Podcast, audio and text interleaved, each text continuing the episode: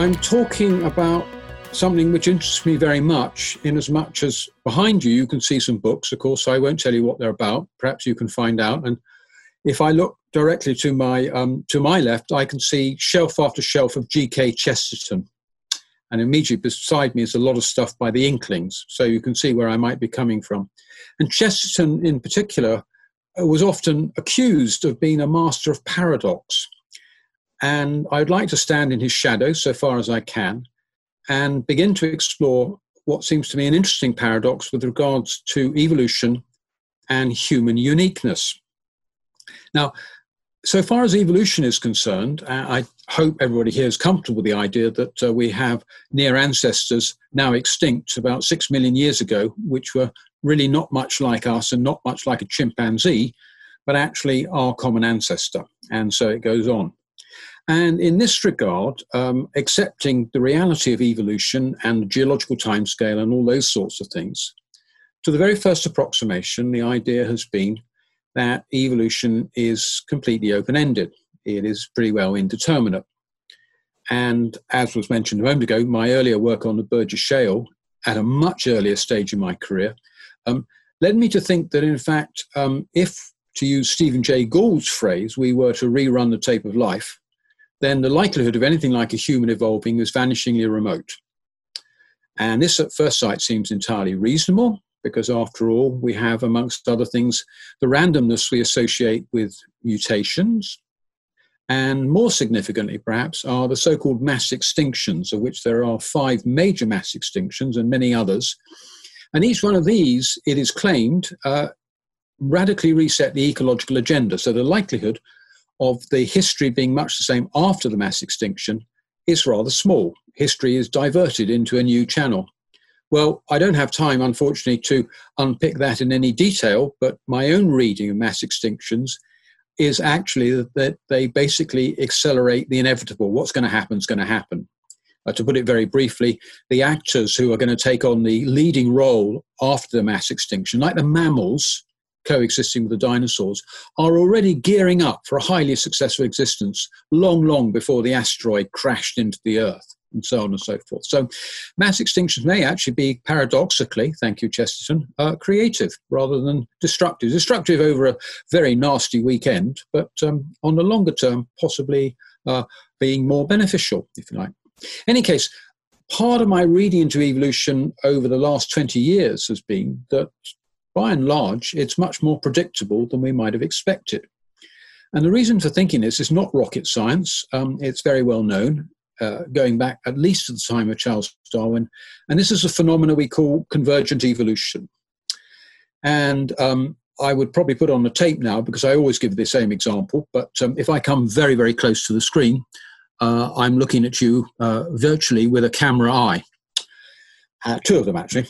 Uh, now, if I go to the octopus or the squid, which are close relatives of the earthworm, just as you and I are close relatives of the starfish, you'll find that an eye of very similar construction uh, is there. In other words, the camera-like eye has evolved independently in the squid and ourselves. Now, those of you who are biologists will know that already I'm dealing fast and loose with a complex area, not least in terms of some of the genetic machinery associated with eye development. And I don't think it will be necessary, but I'm very happy to unpack that later on if you so wish. But to my reading, the eye of ourselves in a squid is convergent.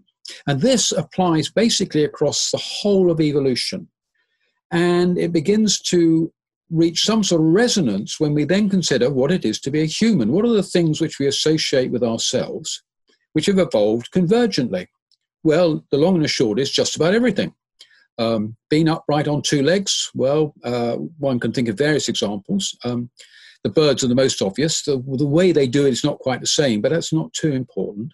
Um, another thing, of course, which we sort of sometimes take for granted is our ability to precisely grip things. Now, that's something the apes, by and large, don't do terribly well for good reasons, but there are many other examples of the precision grip. The best one actually is in a frog, as it happens. Uh, then we turn to things like warm-bloodedness, which is probably essential for a steady metabolic rate and the maintenance of other things like large brains. Warm-bloodedness has evolved independently, certainly in the birds and the mammals, but also as far away as the plants. Some plants generate heat. And again, it's not rocket science. The way that this particular phenomena is achieved is, is due to what are called leaky membranes. And it's, it's a, paradoxically, it's actually a very inefficient system. And because it's so inefficient, it generates heat in, in a nutshell. And then there are other things which I'll come back to in a bit more detail, especially when we look at comparisons with some of the birds. And those are such matters as vocalization, and also large brains, and indeed cognitive um, achievements uh, and intelligence, and all, all those sorts of matters. So, of course, there is an enormous range of biological forms, and not everything is trying to evolve into a human. Not everything is, from our perspective, intelligent. Not everybody possesses warm blood, and so on and so forth. And that's not the argument at all. We're not looking at an orthogenesis, but one is standing back and, again, to think of Stephen Jay Gould rerunning the tape. How likely is it that on a planet like ours, and that begs, of course, a lot of questions, lots of planets, but how many are actually like ours? Big question. Um, is a human going to uh, to evolve? And my take on this has been that actually it's something, um, well, basically inevitable. Sooner or later, something similar to ourselves will appear. So that's, you may not want to accept that. And of course, there's a, a variety of views on the importance of convergent evolution. But I think in the last few years, there's been something of a sea change into accepting, at least broadly, a thesis which is by no means mine alone. Uh, Jonathan Losos, for instance, recently has written a very nice book exploring various aspects of, of convergent evolution. But then, here we are, humans are perhaps not so unlikely. Here we are, communicating astonishingly in all sorts of ways, uh, using a technology which even ten years ago was hardly dreamt of. But more broadly, we have ourselves as being, at first sight, completely different from any animal, completely different. And not for a moment to begin with, as I hinted right at the beginning of this, this short talk, am I questioning Darwinian continuity. The fossil record of the hominins alone, I think, is sufficient to persuade us that um, there's, you know, good evidence that a branching process led to all sorts of extinct species, first of Ardipithecus, then Australopithecus, and then Homo.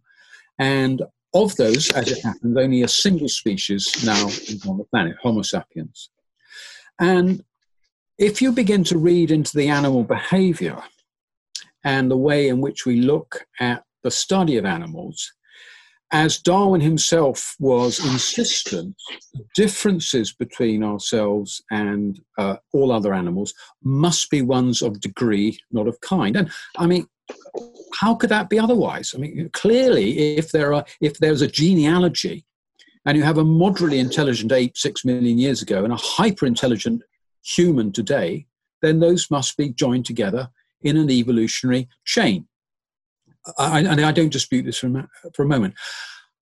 The problems I begin to read it is that what Thomas Sudendorf, uh, and also, he's actually, I believe, German in origin, but works in Australia. Um, he's written a very interesting book, uh, and various other people have contributed to this um, area in various ways, what he calls the gap. And as you read into the literature, at least as I read it, there's a sort of certain amount of shuffling of feet. And people say, well, yes, you know, there is this difference and that difference. But, you know, in the end, again, to echo Darwin, it's a matter of degree, not kind. Well, I think the way to approach this, which may interest some of you because it has potentially a religious dimension. And I should say very quickly, by the way, uh, we can do an awful lot of finger wagging at this stage uh, because we know, at least I imagine the number of the majority of people I'm addressing here um, have a belief in God, as I, indeed I do, and a Christian and all the rest of it. Um, there are many, many other ideologies out there which somehow seem to have a odour of sanctity about them, um, even though I would regard them as being broadly materialist. And these are ones which are simply unquestioned in the wider world. Whereas at least to a certain extent, the religious perspective is regarded, especially in academia, with a degree of suspicion. Uh, prove me wrong if you'd like. I'd be delighted if that was the case. So, the question then is, with regard to the distinctiveness of ourselves and the animals, what is it which actually makes that difference? Now, one could, of course, say that there is very large population sizes. And for instance, one reason to think the Neanderthals died out, it's only one of several, um, is that actually they had a very limited demography. They were very small population size. And there's some very interesting uh, discussion about their culture in that regard. Correspondingly, people might point out that although the cliche is that we're ninety-nine percent similar to chimpanzees and fifty percent similar to bananas and so on and so forth, um, actually the number of genetic differences between ourselves and um, the animals, in fact my dog has just walked in, I introduce you if you wish, um, it, it's still very significant, and unsurprisingly, because we don't have knuckle walking and we don't make leaves when we, leaf nests when we want to go to bed. We are you know, clearly not chimpanzees. Those things, though, I think in themselves um, are not sufficiently persuasive. And in a certain sense, um, if you so wish, we can go right to the end of the talk. What, what I'm going to arrive at, so, so far as I can, is that if you assume the world is simply physical, is simply material, then from my perspective, you will be permanently blinkered.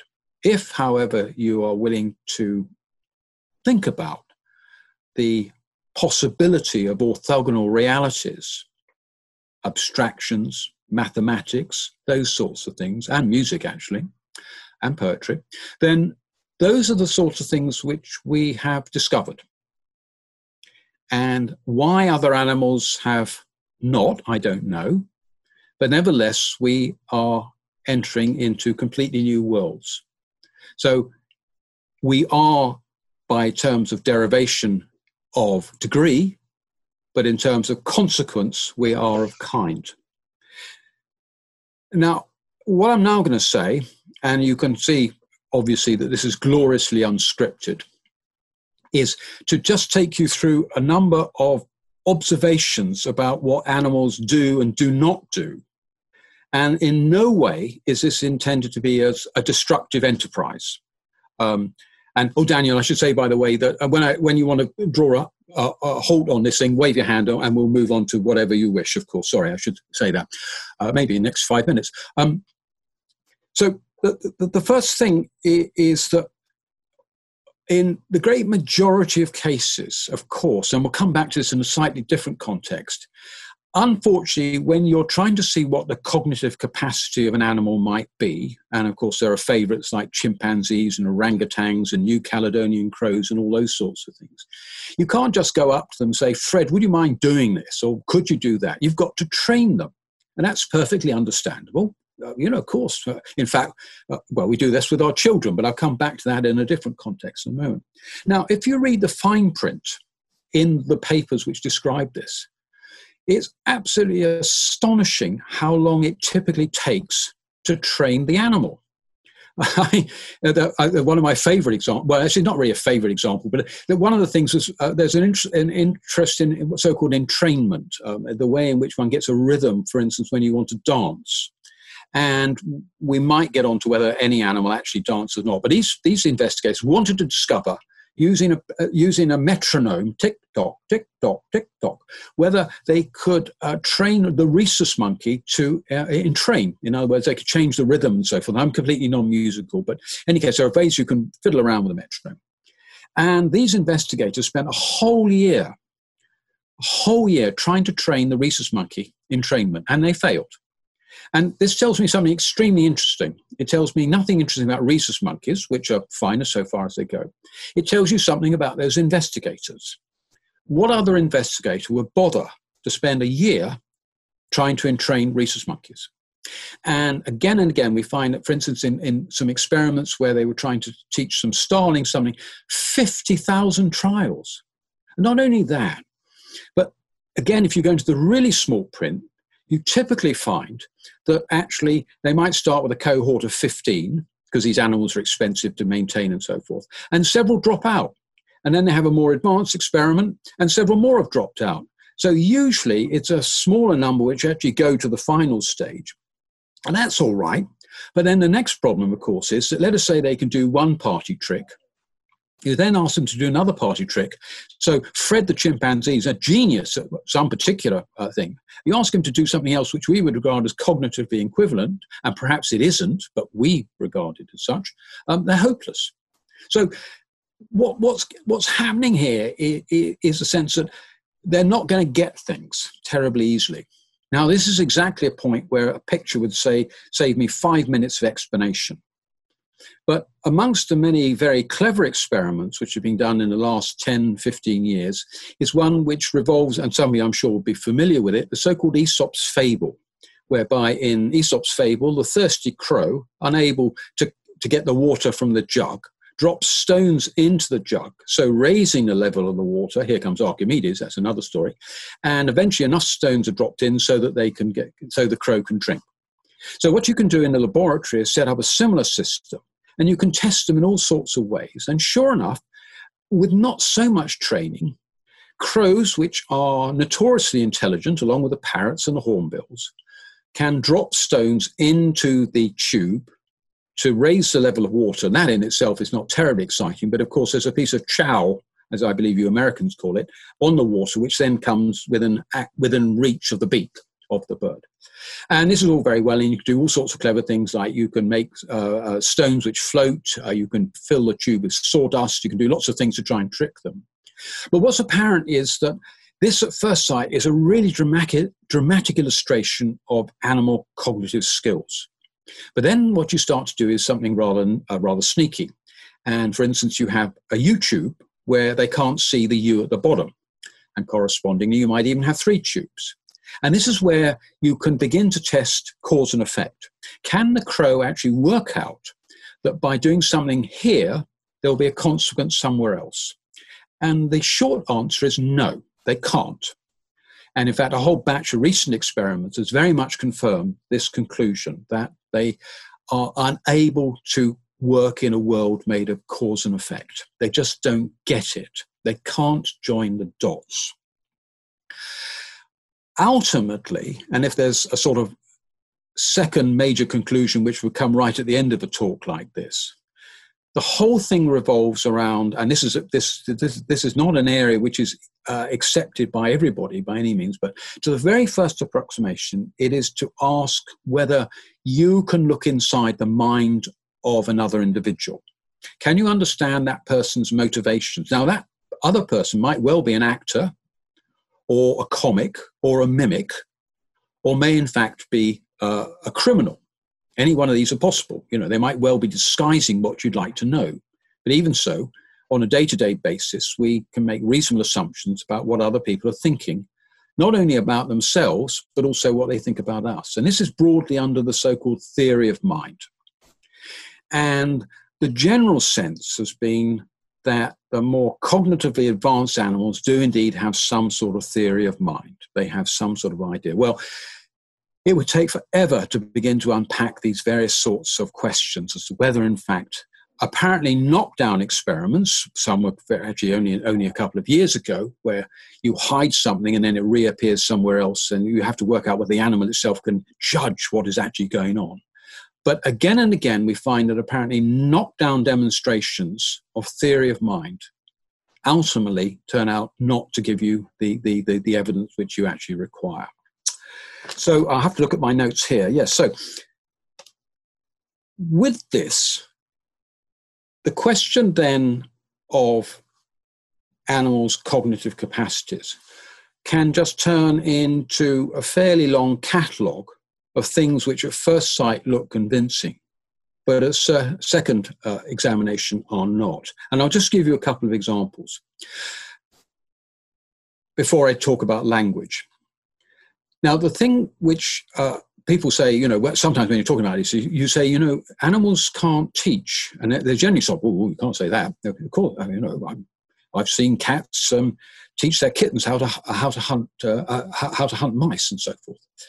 What we have no doubt about, not necessarily, because otherwise the animal experiments wouldn't work either, is that animals certainly learn.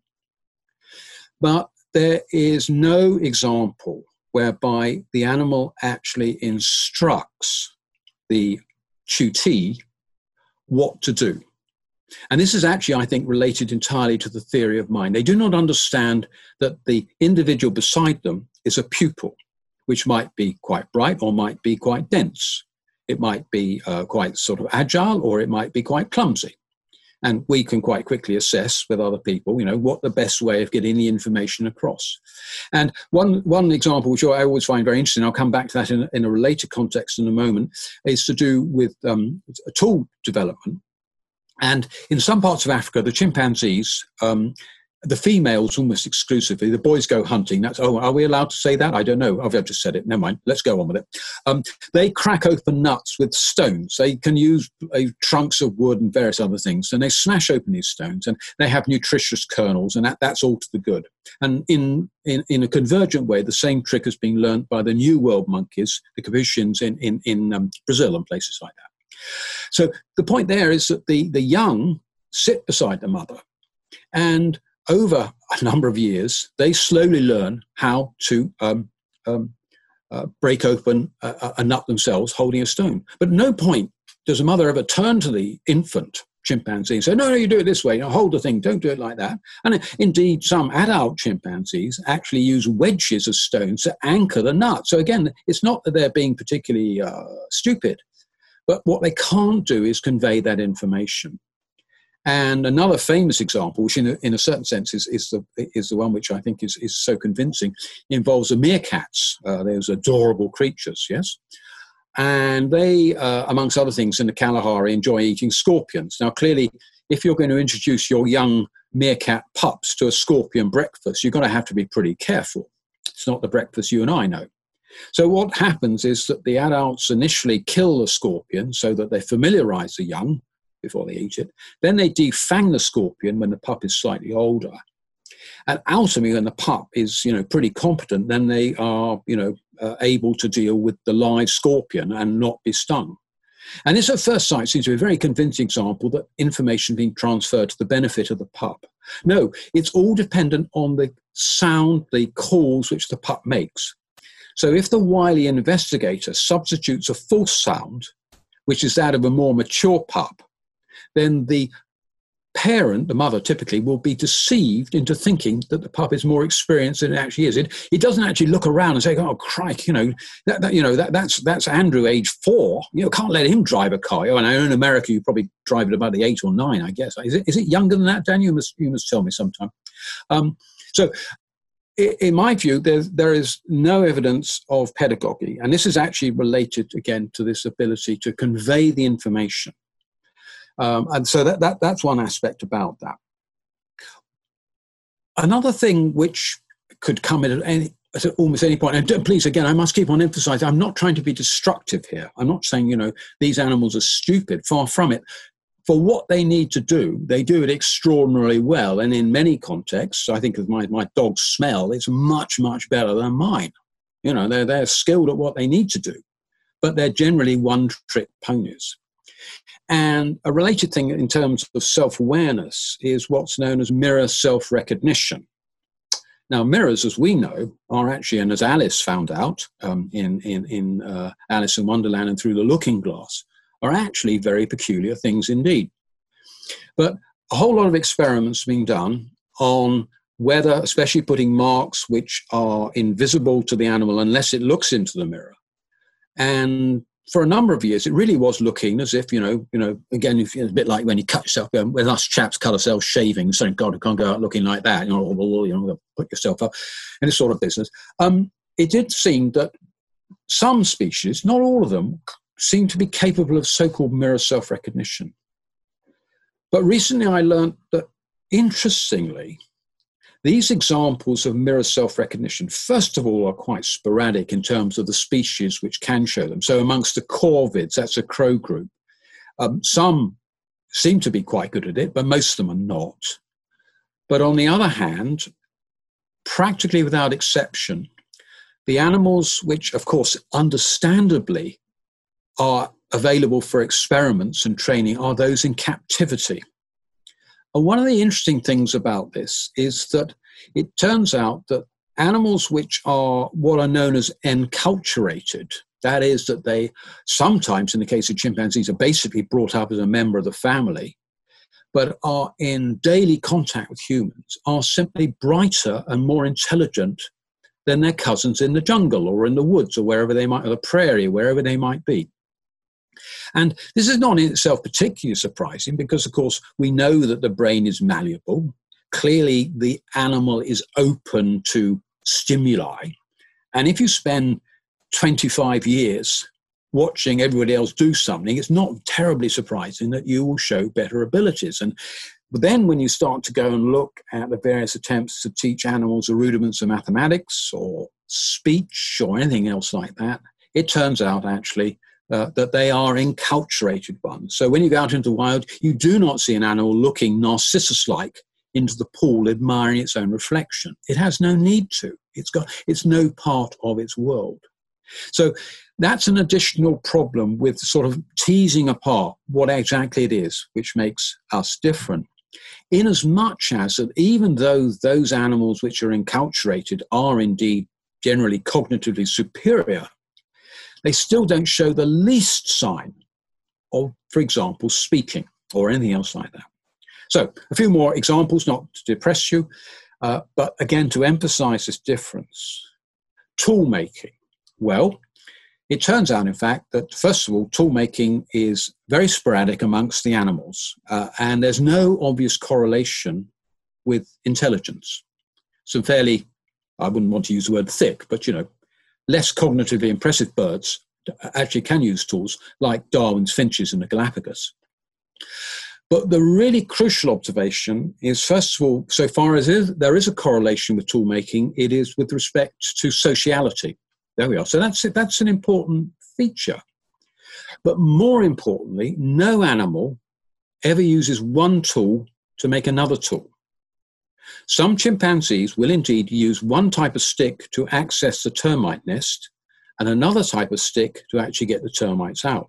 Other chimpanzees will indeed make a brush-like appendage to the stick to capture more termites. But the fact that they are never able to use one tool to make another tool means that they will never, ever have a technology. They will not be able to build on something where two parts of a tool make a machine. And then, as we know perfectly well, often the ultimate machine you make may depend on different combinations of tools, but is actually doing something totally different from what the inventor originally expected. So this too suggests that, as with the Aesop's Fable, they're not able to join the dots in terms of what they need to do. They do perfectly well. But in comparison to ourselves, where we really have this ability to see behind things so that we, we actually understand the process of the construction. What in the end does it all boil down to?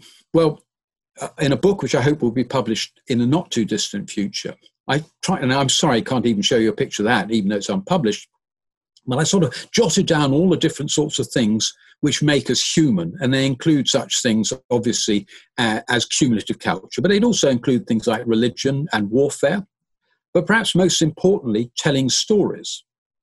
And that actually will perhaps segue into what I want to conclude saying in a few minutes. Uh, but the point about this is you can make a sort of, it's almost like a Kabbalah, actually, it's a sort of network of interconnected phenomena which define our humanness. And the interesting thing about this, from my reading of it, is that, first of all, it's almost impossible to say, oh, well, we started with that first and everything else led from it. And correspondingly, we can take away some aspect of it.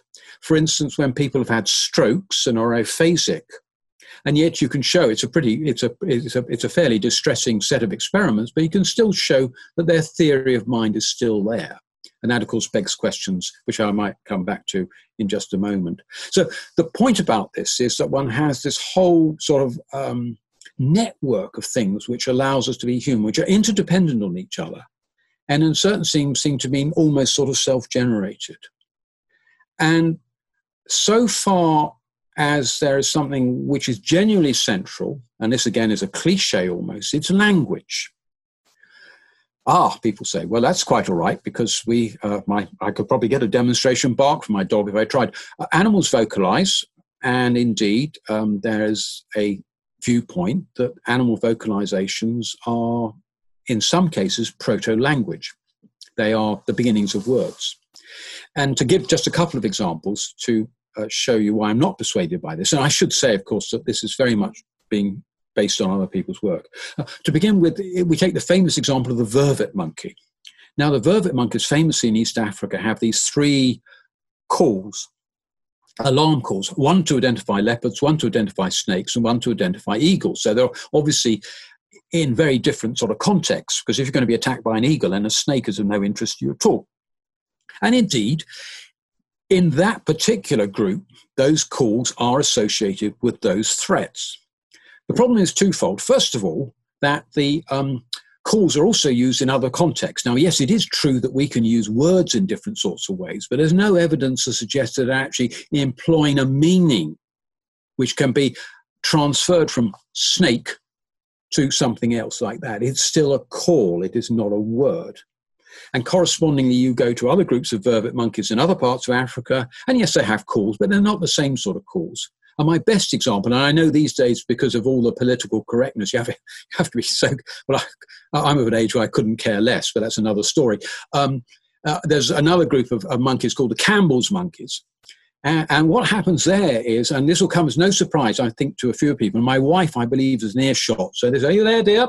Um, is that um, the female monkeys are indeed very vocal. Uh, you know, they're chattering away the whole time, a continuous racket and noise. And the reason for this is, is, again, ecological, that they are principally in charge of the young monkeys. So you've got to spend a lot of time communicating with them. What about the men? The males? Oh, no, very different. Hardly a word. Hardly a word all day. Just a handful, now and again, very, very occasionally, you know.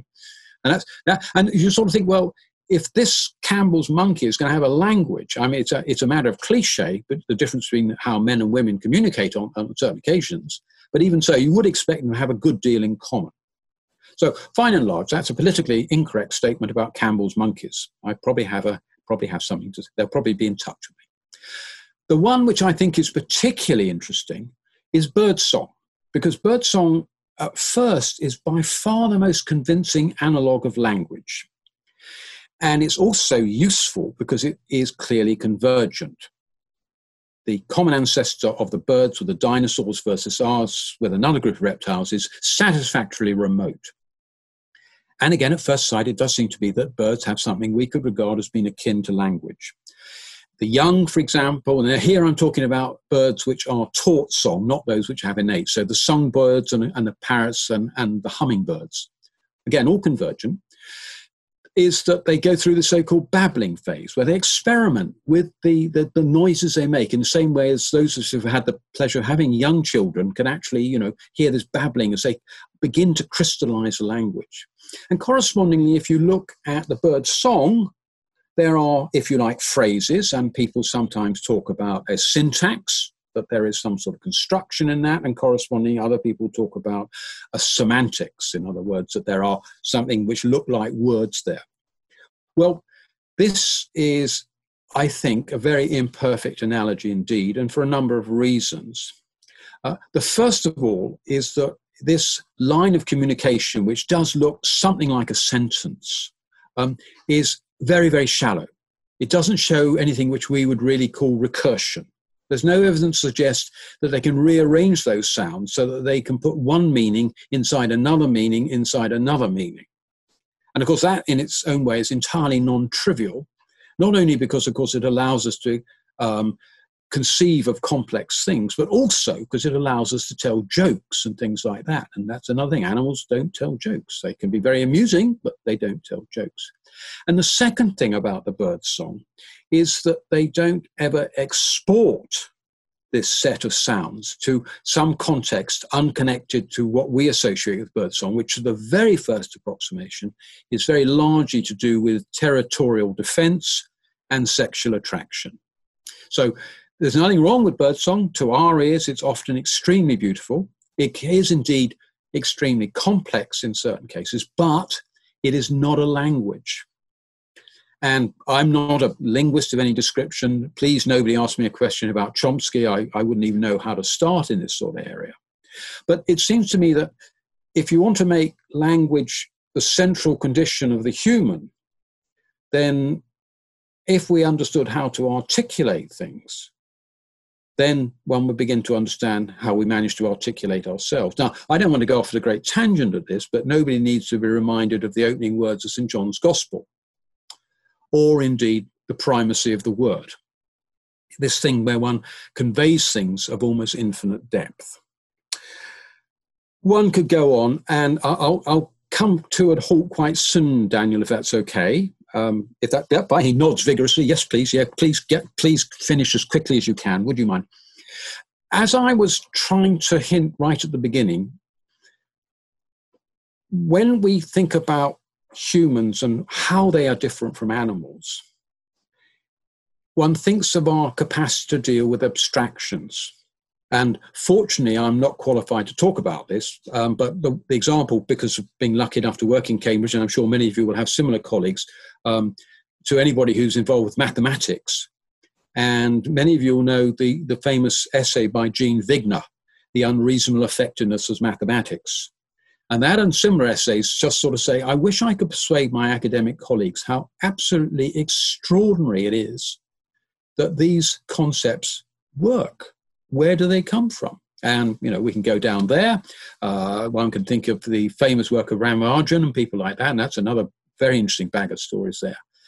But certainly any attempts to um, introduce even the elements of mathematics to, to trained chimpanzees are dismally slow and pretty unconvincing. And once again, there's a Darwinian predecessor in the form of something known as numerosity. I'll happily unpack that if there's any interest, but this is a, an ability to judge approximations of relative numbers.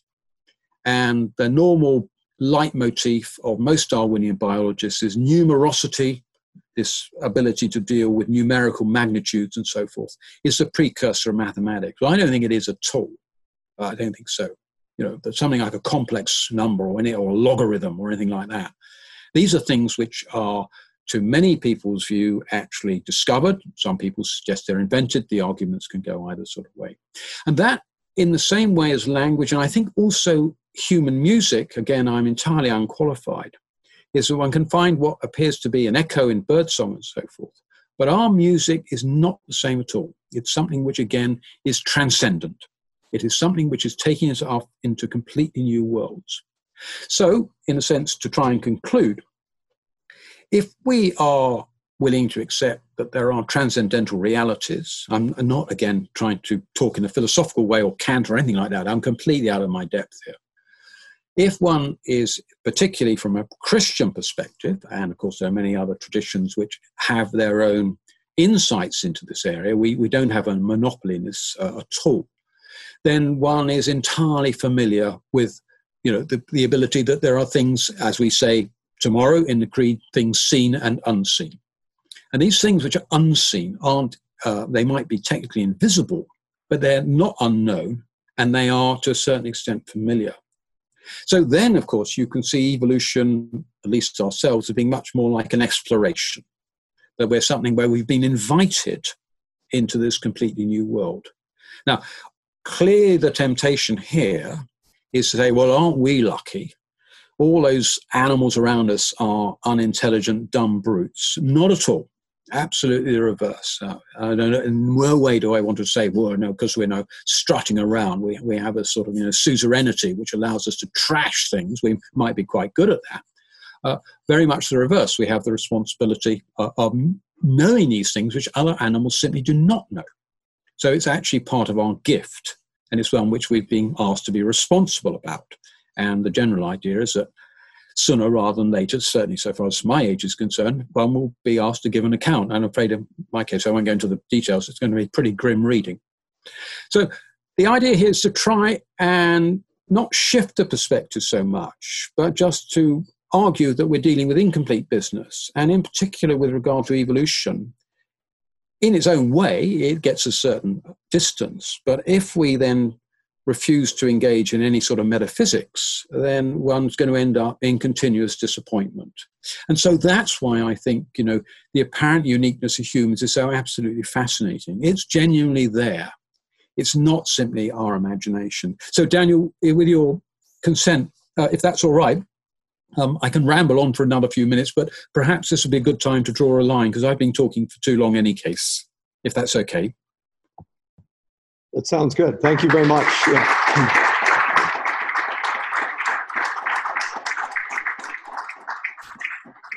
So uh, at this point, we'll open up for questions. If you're on Zoom, if you want to type them into the chat, and if you're in the room here, you'll have to walk up here uh, for questions. But I'll, I'll just start with one while people are doing that. Um, so you, you talk about um, the interest about animals when they're enculturated, they have different behaviors and so forth. So what, you know, you, you hear about like Neanderthals and what they were capable of, and, and how much it, it, do you think some of that is their enculturation, being exposed to modern humans and interacting with them, or okay. you right, or is it something that's unique to to them in terms of their you know level of learning, rationality? What what is your thoughts on that? And I'd love to hear that. Well, thank you for the question. Uh, uh, again, I'm um, you know I'm very much basing my my thoughts on other people's work. Uh, to the first approximation, um, it seems more and more likely that the things which we regard as being culturally um, significant uh, in, in amongst the Neanderthals were arrived at independently. It's it's difficult because, you know, as you know, uh, the majority of people, the few I can see on the screen, but the majority of people, of course, will have a, a, about three or four percent Neanderthal D N A in them any case. And if, don't worry, if you don't have it, you're not excluded. Everybody's got some archaic D N A, so in no sense should anybody feel left out of this game. All humans have some sort of archaic D N A in them.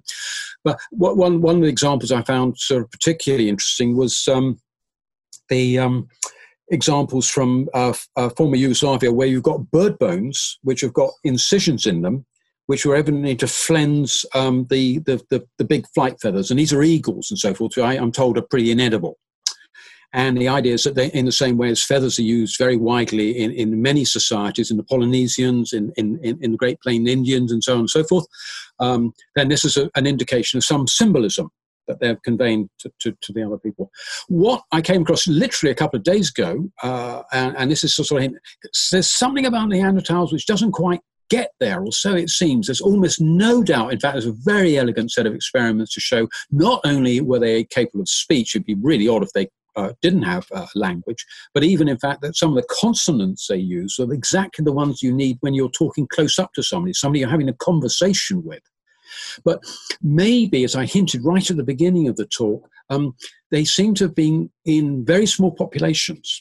And there is an interesting suggestion that in contrast to us, which are famously hyper-cooperative, their cultures were effectively, if you like, individual. They never came together as a collective.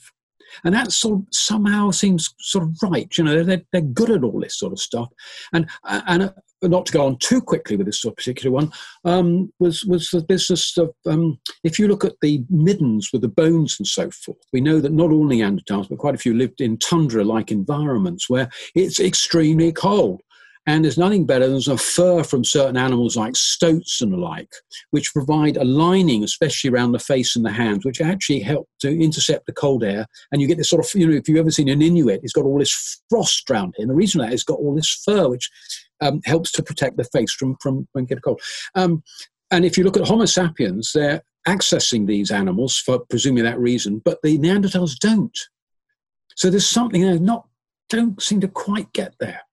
But having said all that, and in fact, I came across a paper which I only skimmed and knew Blackfriars, with the argument, I'm not a theologian, that if we have Neanderthal D N A, then somehow, as Neanderthals themselves, they must be part of the scheme of human redemption. But that's another story. Thanks. We have a question here. Okay.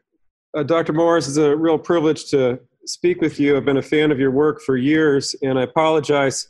I'm going to do something that usually irritates me when I'm the speaker. I'm going to ask a question that's not precisely germane to your talk, but is uh, related to your previous work and uh, all your research on the Cambrian explosion and so on. Uh, so as we know, the, um, uh, you know, Darwin realized that the Cambrian explosion was a challenge to his uh, theory of gradualism. And he uh, uh, explained it as an artifact of the fossil record, of the incompleteness of the fossil record. And so just briefly, what is your position on that? Do you think the Cambrian explosion is a real event in history, or is it an illusion created by the uh, imperfection of the fossil record, and if it is a real event, um, how is it reconcilable with uh, innumerable successive slight uh, changes that, you know, are necessary for Darwinism? Well, uh, thank you very much for the question. I mean, uh, I'll ask Daniel to allocate me another four hours. Thank you, Daniel. That's very helpful. Um, first of all, I, I've, I've done a little bit of work on on the Cambrian recently, but not not very much. Um, so I'm not completely up to speed with all the things which my colleagues are working on. But in brief, it's a real event. Yes, it's there, and Darwin, in a certain sense, was right to be puzzled by it. The difference, of course, is that um, we know a considerably greater amount, and there are really two aspects to it without drawing out my reply too much. The first is it's increasingly clear that the preceding faunas, which are known as the Ediacaran faunas, uh, which are basically, if those of you in, in the trade will know, as post-snowball, um, those, those are part of the Cambrian story.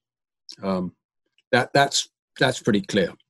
Uh, in fact, some work which I was going to do with the Chinese until everything, the whole world fell apart, uh, would have been indeed a, a very interesting exploration, but I, I think that's going to be some time before it's picked up again. Uh, then the second thing, of, of course, is with regard to the evolution of the Earth, generally speaking. And there have been lots and lots of toing and froing and so forth about changes in the atmosphere and changes in the oceans and so forth.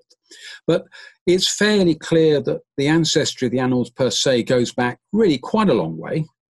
But more importantly, in a way, is, is first of all, some things probably aren't possible till we have quite significant changes in the ocean states, especially the degree of stratification.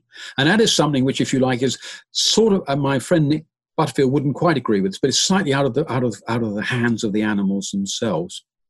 Um, but, but, but otherwise, um, and, and this is not quite answering the question, but I, I, I say touche here because I don't mind being asked questions which I wasn't talking about, and, and vice versa, um, is that, of course, we now know, and this is generally true of evolution, that a very significant proportion of what you need to make something interestingly complex has evolved long, long before that complexity itself has emerged. And the reason for this, of course, is that um, these things are co-opted into their, into their new function.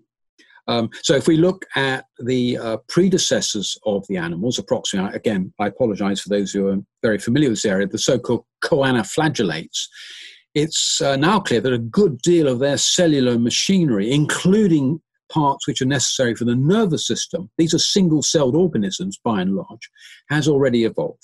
So there's a great deal of, of the uh, heavy lifting has been done much earlier.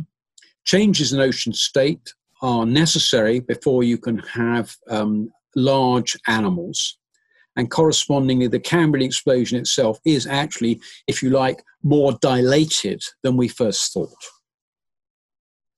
All right, thanks. Uh, we have a question from uh, somebody on the Zoom call. He, he asks, um, how do you assess um, you know, the case or the position that human morality has its base in animals and primates? So do you accept the claim that uh, the sort of like Darwin had, you know, the fundamental uh, rudiments of human morality are there in the animals and sort of evolved? Do you see that as a discontinuity as well?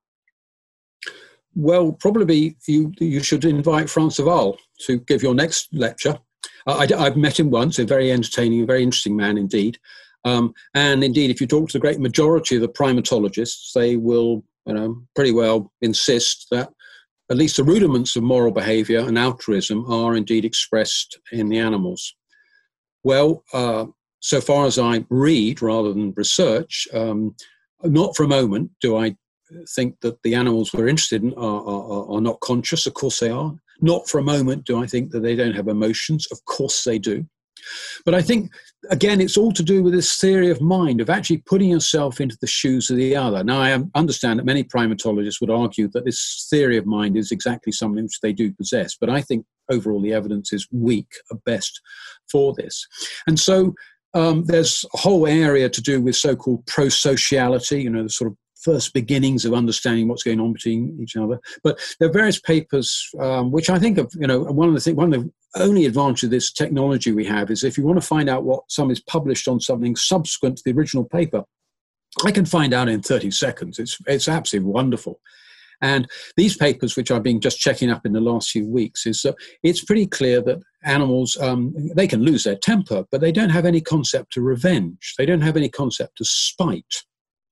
Um, and I think the, the difference would be that, well, in a certain sense, the, the, the interesting analogue, Uh, and this is, is, is fair, it's, I wouldn't say it's disturbing, but it's to do with these extraordinary cases of feral children, the boy of Avignon in particular, but a number of others where children, for uh, whatever reason, somehow survived in the wild. And they are indeed basically very close to being animals. They're not actually in any sense human because they have not been enculturated. As I mentioned already, of course, you know, the animals are enculturated, but they somehow just can't make that, that, that, that break. But again, thinking of Chesterton in particular, if you remember one of his stories where, you know, he said, I've, I, I could probably find it uh, uh, quite quickly, but uh, his famous story, you know, whatever sort of remote planet you might be on, you know, you can be fairly sure that you will find somewhere a sign saying, thou shalt not steal, you know.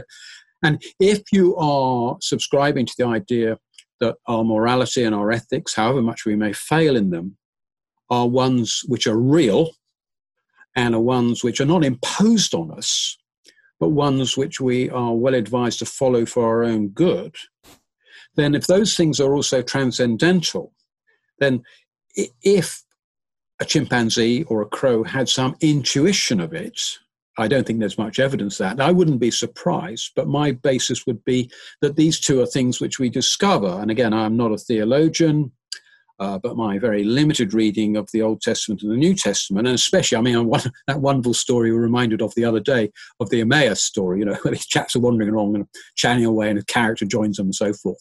And then it suddenly, there's suddenly twigs on them. And, and clearly, I say clearly, because there's a fascination who those people actually were, that's fairly clear, uh, suddenly everything clicked together. And clearly Jesus had spent probably several hours explaining to these people, that's what the old, what we call the Old Testament says at that point. Didn't you see that? So it's, it's a way in which you build on that information. So that would be my take on that.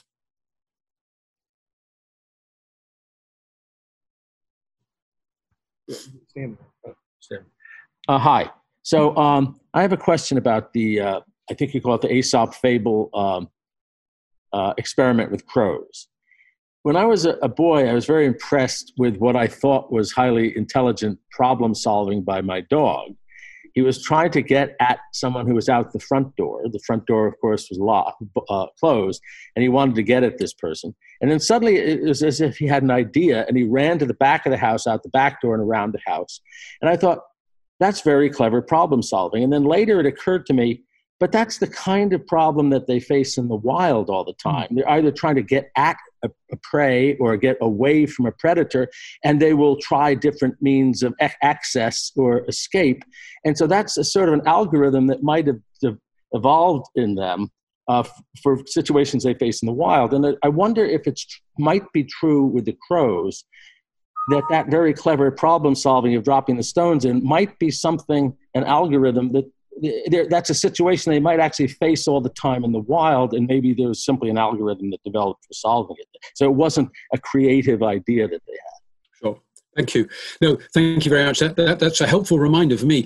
Um, first of all, because for reasons best known to themselves, again, I'm told one of the things some birds, but especially crows, like to do in their day-to-day life is hop around with stones in their beaks. And this is not, they're not looking for pitchers full of water or gin, perhaps. Um, and uh, also um, related to that is some of you would have seen this incredible set of experiments involving a New Caledonian crow called Betty. Now, unfortunately, Betty, who lived in Oxford, is no longer with us. They had a funeral in Saint Giles. It was attended by thousands, of course.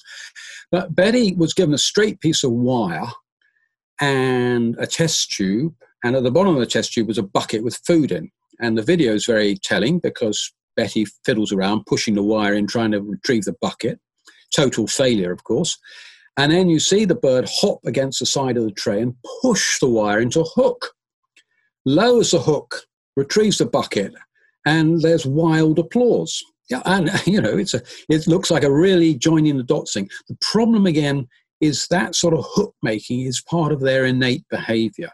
And indeed, in the New Caledonian crows as a whole, it's fairly clear, and this may apply to us as well, mind you, uh, that actually some parts of their tool making are actually innate as well. So yes, indeed. And everybody has stories about hyper-intelligent dogs. My favourite one is uh, our previous, we've got a spaniel roaming around here, but our previous Labrador is whenever somebody knocked on the door, it would go berserk, and quite right too.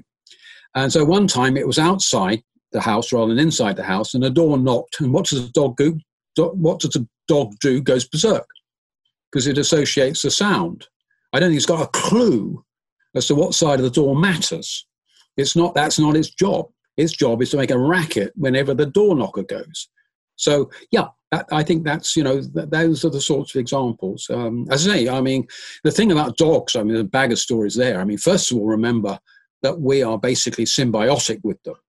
And also, they show lots of things which chimpanzees are absolutely useless at, like gesture and those sorts of things. And our ability to train them is absolutely phenomenal. But if you don't train them, they're basically typically at sea. There's some interesting experiments where people faked heart attacks or had a, had a wardrobe drop on top of them, and they want to see whether the dog would rush off for help. Well, of course it didn't.